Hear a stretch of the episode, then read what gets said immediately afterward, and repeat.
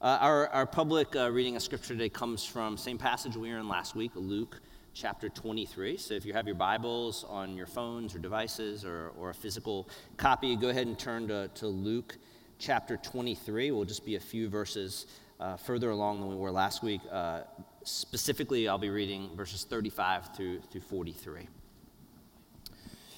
The people stood watching, and the rulers even sneered at him. They said, He saved others. Let him save himself if he is God's Messiah, the chosen one. The soldiers came up and mocked him. They offered him wine vinegar and said, If you are the king of the Jews, save yourself. There was a written notice above him which read, This is the king of the Jews.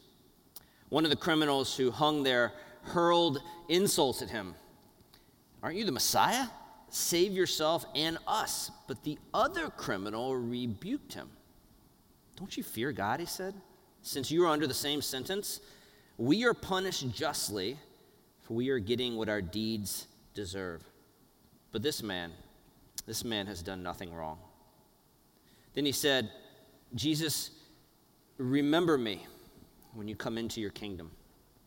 And Jesus answered him, Truly, I tell you, today you will be with me in paradise. This is the word of the Lord. In April 1994, a Wisconsin pastor, Roy Ratcliffe, was summoned to Columbia Correctional Facility in Portage, Wisconsin. Told that there was a prisoner there that wanted to be baptized. He knew little little less than that. So he went, and he had never been in a prison before. He's pastored a very small little community, very small little church, very nervous. So he entered this room as he recollected, and uh, a door across the way, a prisoner entered, very unassuming gentleman, and Roy was very nervous and kind of got the courage up to say, I hear you want to be baptized. And that was the first exchange between uh, the person who he would come to refer to as my friend Jeff. And this was uh, Jeffrey Dahmer who killed 17 men between 1978 and 1991 pretty, pretty brutally. Jeff uh, confessed to all of those killings. He was sentenced to 17 consecutive life sentences. And as he was in prison, uh, the Spirit of God began to work in Jeff's life. He began to wrestle with what did that mean in his relationship with God, and he wanted a pastor to help him. He, think he, he thought he was beginning to understand the gospel. So Roy began to meet for Bible studies with Jeffrey Dahmer. And Roy wanted Jeff to know, even though what he did was horrific, and he should pay the price and he should be in jail, that God's grace was bigger than his sin. He wanted him to understand the gospel, and eventually he felt like Jeff got it, and Jeff really understood it. And so Roy baptized him in a whirlpool that was used to treat the injuries of the prisoners. And so he, he dunked Jeffrey Dahmer under the water, brought him back up, hugged him, and he said, Welcome, brother Jeff to the family of God. Jeffrey Dahmer was notorious, and he, uh, NBC landed an interview with him shortly before he was killed by a fellow prisoner. And Jeff said this to Stone Phillips I've since come to believe that the Lord Jesus Christ is the true creator of heavens and earth. I've accepted him as my Lord and Savior, and I believe that I, along with everyone else, will be accountable to him. This story is true, then Jeffrey Dahmer is right now in the presence of the Lord. How do you feel about that? If you're honest, you probably have mixed emotions. At least I do. There's, a, there's an offensiveness to this. Stories like this expose our wrestling with this concept of grace. We think grace is a wonderful idea, especially when it applies to ourselves. But it has to have limits, right? A guy like Jeffrey Dahmer doesn't deserve to be with God. That's the entire point. That's grace. We're going to dive into that today. We're in the second week of our series called Last Words. Uh, this series will carry us through the season of Lent, the 40 days that lead up to our celebration of the resurrection of our Lord and Savior. We're looking at the last seven words or phrases from Jesus on the cross last week. I took a little time to paint the picture of what crucifixion was, not because I wanted to take us all through that, because it's important. Setting and context are important. All of these words are powerful, but they're not being spoken from Jesus sitting on a picnic blanket by the Sea of Galilee. They'd still be powerful, but they're way more powerful knowing that they're coming from the cross. As we talked about last week, you die on the cross from asphyxiation. You can no longer push yourself up to breathe, which you have to do every time you breathe on the cross. So each word that Jesus spoke, he has to push him up. He works for it. It's painful. That matters. The first phrase we looked at last week was Father, forgive them, the soldiers, the jeering crowd, the religious officials. Forgive them, for they know not what they do. Jesus let it go. So those of us who follow him need to let it go as well. This week we continue on in the same passage. We just keep moving on in Luke's eyewitness account of the gospel. And we know that the, the two men were crucified on, on either side of Jesus. All four gospels or eyewitness accounts tell us that. Only Luke records the conversation and gives us that privilege. We've typically in church world said that Jesus was crucified between two thieves. That's a misnomer because theft was not a capital offense in the Roman Empire.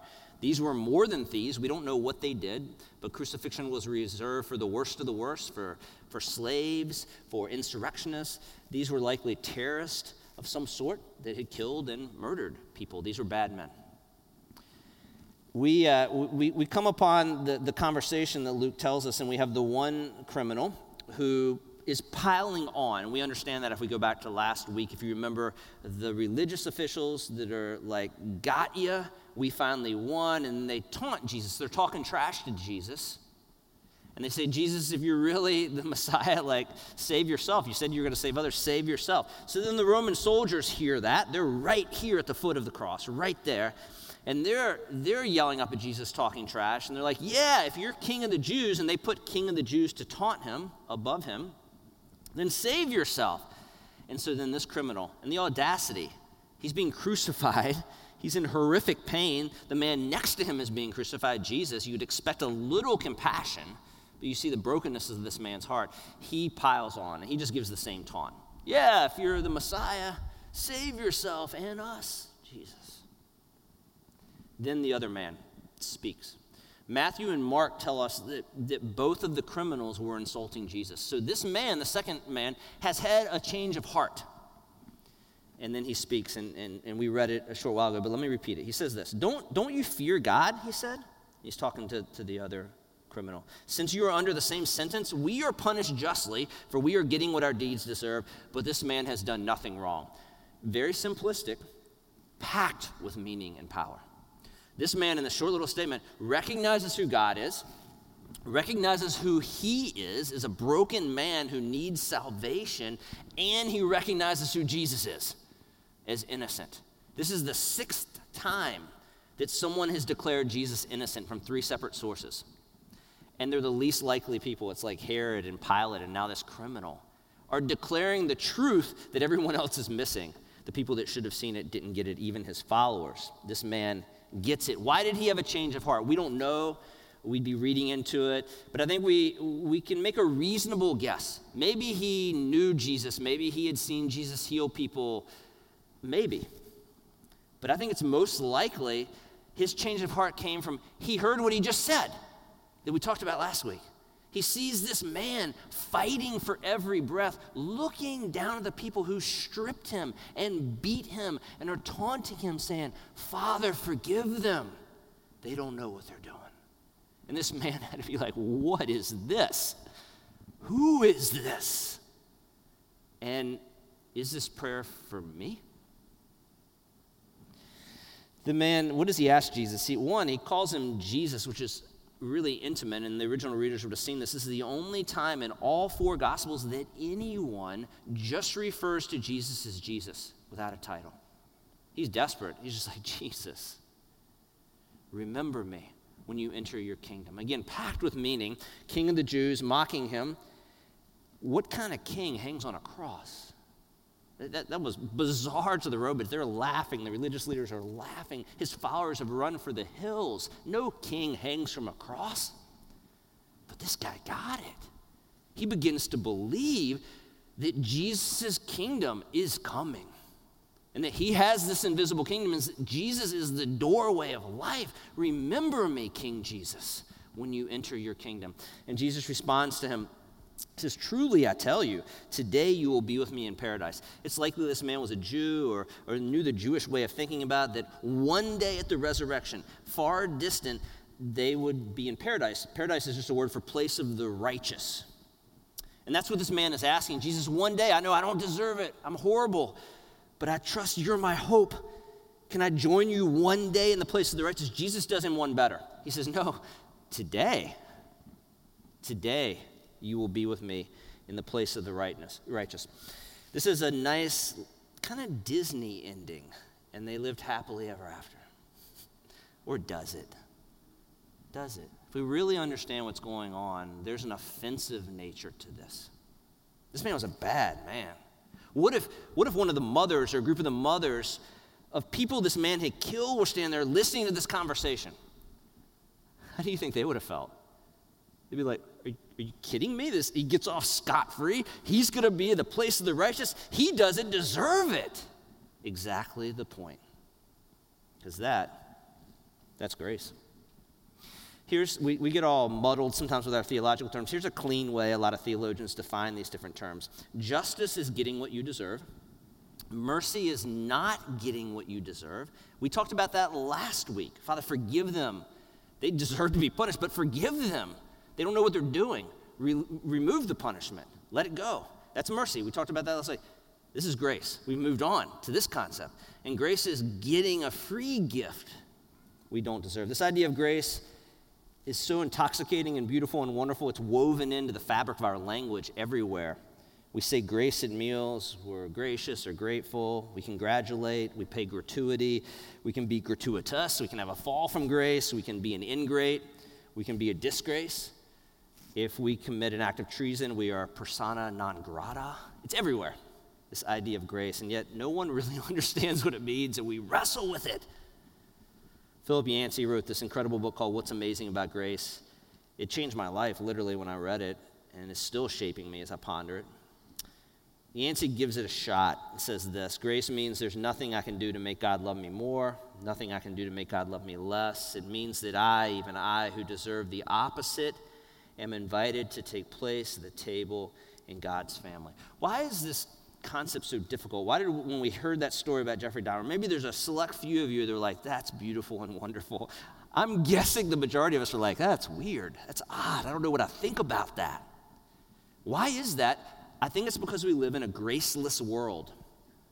We live in a world that is absolutely driven by the opposite of grace, driven by metrics and performance and bookkeeping.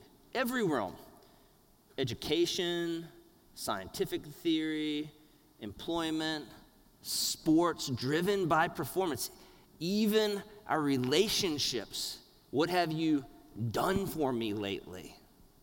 I think it's one of the reasons, as you all know, because I give tons of sports analogies. I love sports. I think it's one of those reasons because there's a scoreboard. I like it. I know where we stand, and it's totally dependent on my performance. I like that. Win or lose, at least I know what's going on. The first time I got an opportunity to preach was many decades ago, and I joined a staff of a church in Madison where I was at for almost 18 years, and we were a church of about 400, and I was added to the staff as the youth pastor, and the lead pastor was like, hey, would you like an opportunity to preach? And I was like, that would be amazing, and um, I'm sure it was a, a, horrible sermon, but I got up there and I gave it a go, and I was really nervous and sweaty, and smaller room than this, but not a small room, and so I got up, I start going and preaching. And at the back of the room, I see our youth group walk in with some of the volunteers. And I'm immediately I'm thinking, oh no. And what they did is they sat down quietly, and I would give a joke, probably bad jokes like I do here, and give points, and like, this is what's happening in the passage. And then they would hold up scorecards. Like, like a two, you know, or like a three every once in a while, and they, they like a seven. And you know, I have to keep composure. I'm already super nervous. I've never done this before, but I also liked it. I liked it. There's just something in me that likes to keep score. I like the scoreboard. It's the, it's the graceless world thing that we're dealing with. And that analogy when we watch the Olympics, I mean, that's really, that's what the Olympics are. Figure skating or gymnastics, right? They, you perform and a score comes up. And I think that's so woven into our broken hearts and psyche in our culture. We don't know anything else. We're always performing. and we're looking for the grades. And the really broken lot of us are giving ourselves grades. That's, it's just so destructive to our hearts and the way that we are made. Psychologists tell us that humans have a deep desire to get what they deserve and deserve what they get. We just, that's how we're wired. We don't like handouts. We don't like free stuff. We're like, where are the strings attached? We're skeptical.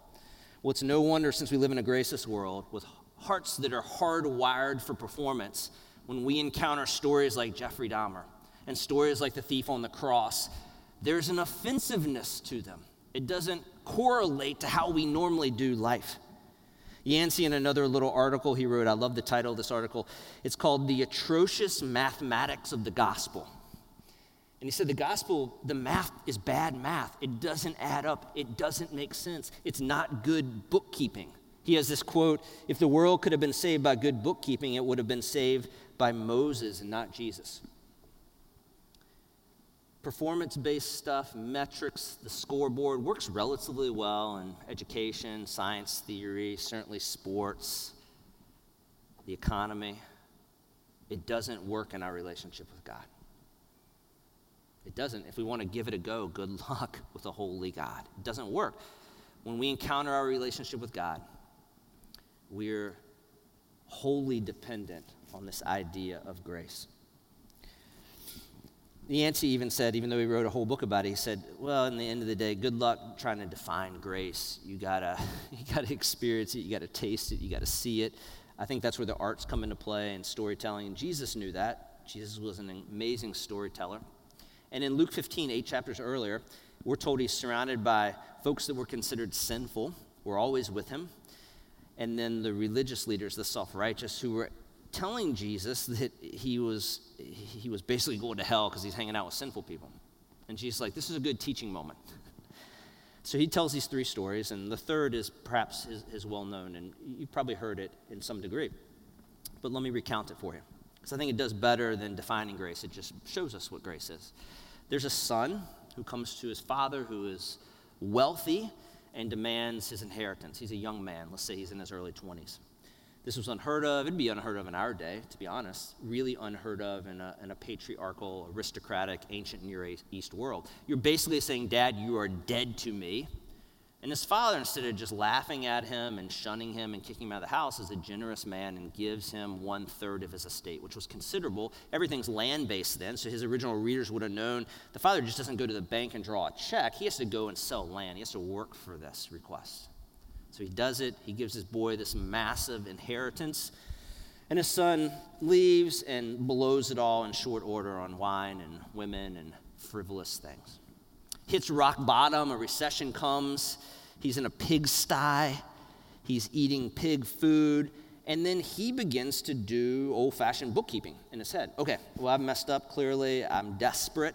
If I go back to the old man, he's a generous guy. I know he's not going to ever take me back as a son but I can do this and this and this and this. This is my 10 point plan.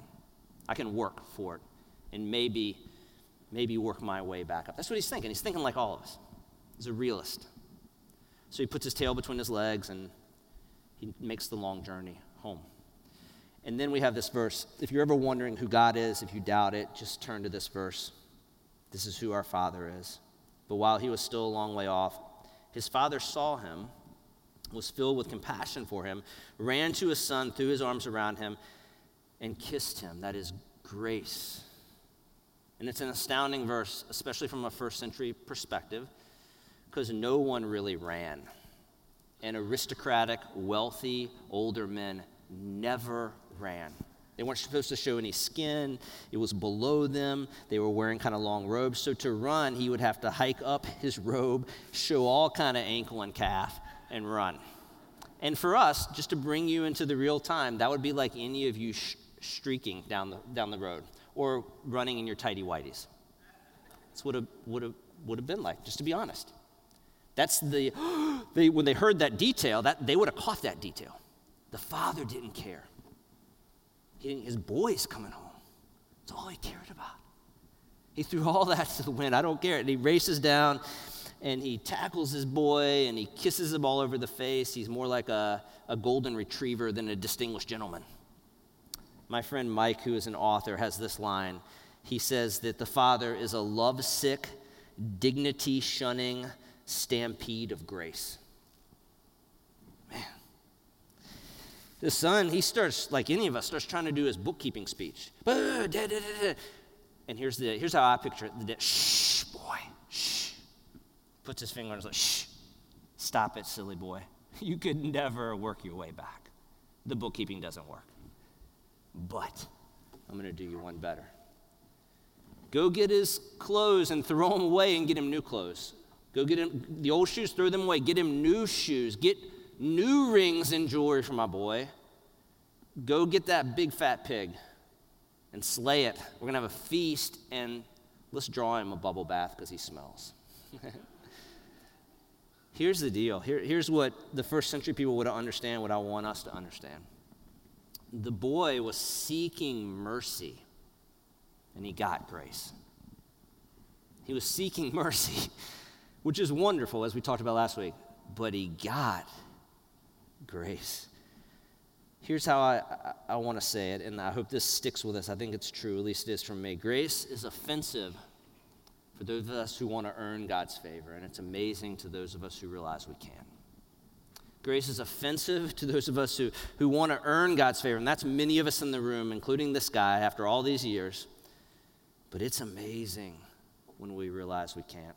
C.S. Lewis, great apologist, Oxford scholar, he went to a British conference on comparative religions once. I, I, tracked down the story. This is the best I could track it down. And he went in, and everyone was arguing. And apparently, he said, Hey, what's the rumpus about? I guess that's how British people talk. And they were arguing about what was, what was distinct and different about Christianity. And he said, Oh, that's easy. What do you think his answer was? Grace. I think that's true.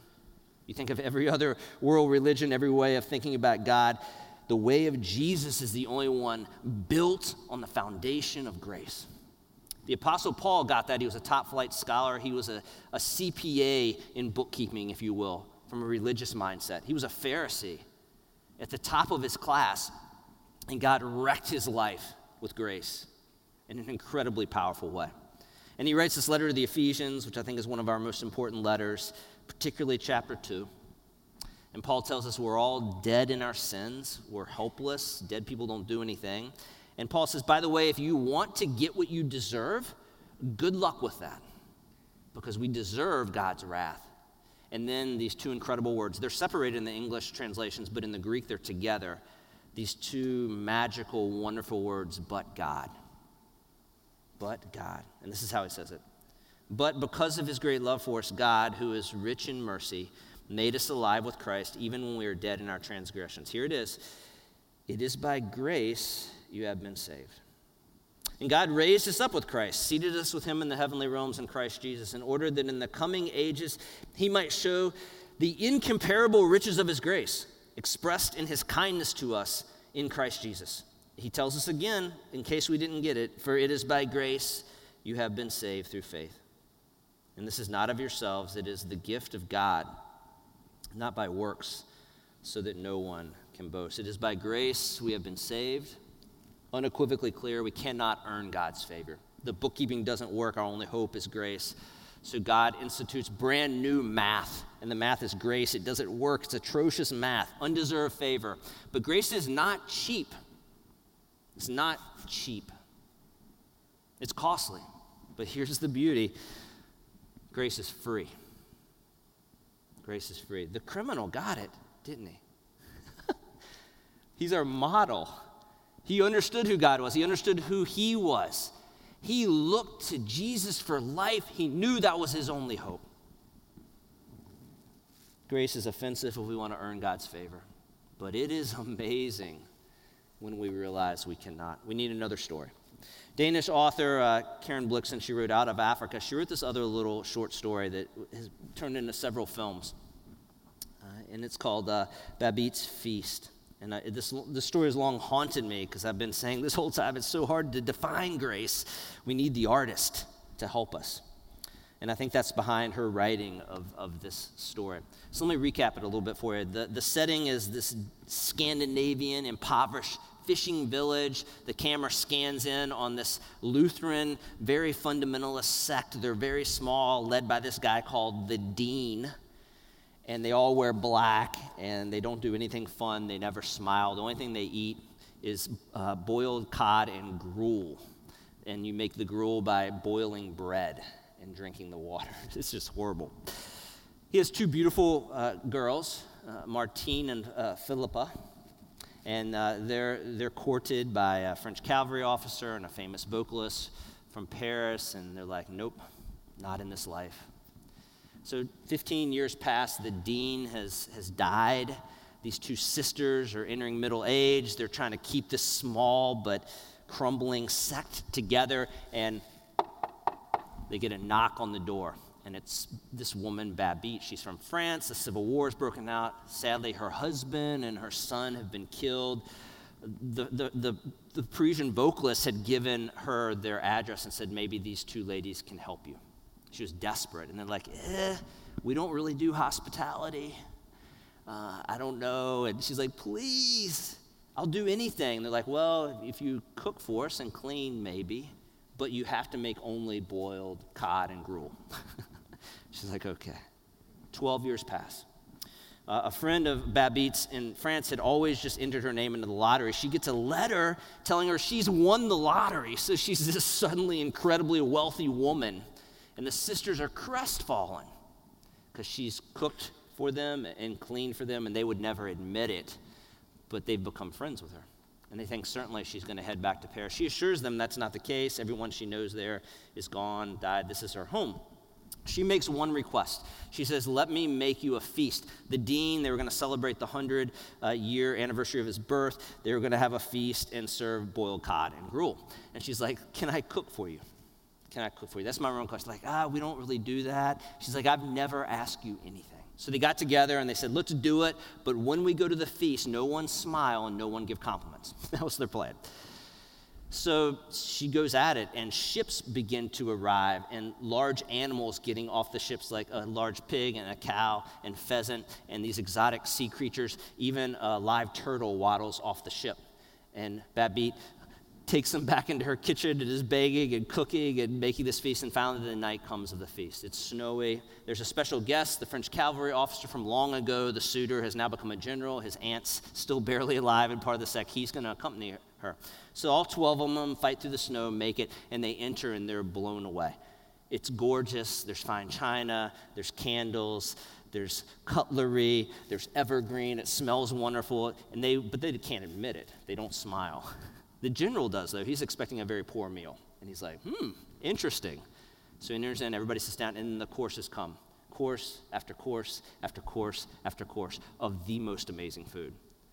The general is like, this is the best turtle soup I've ever had in my life.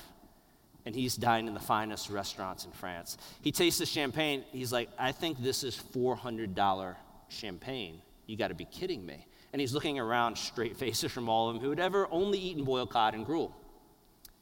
And then the main course comes.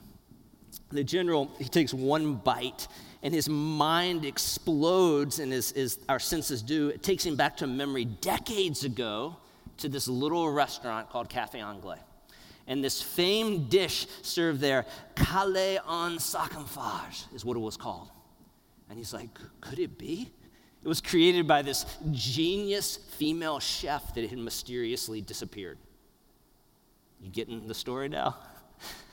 He's so overcome, he stands up and you know clanks his gra- glass and he, and he makes an impromptu speech about grace. He says this: We have all of us been told that grace is to be found in the universe, but in our human foolishness and short-sightedness, we imagine divine grace to be finite.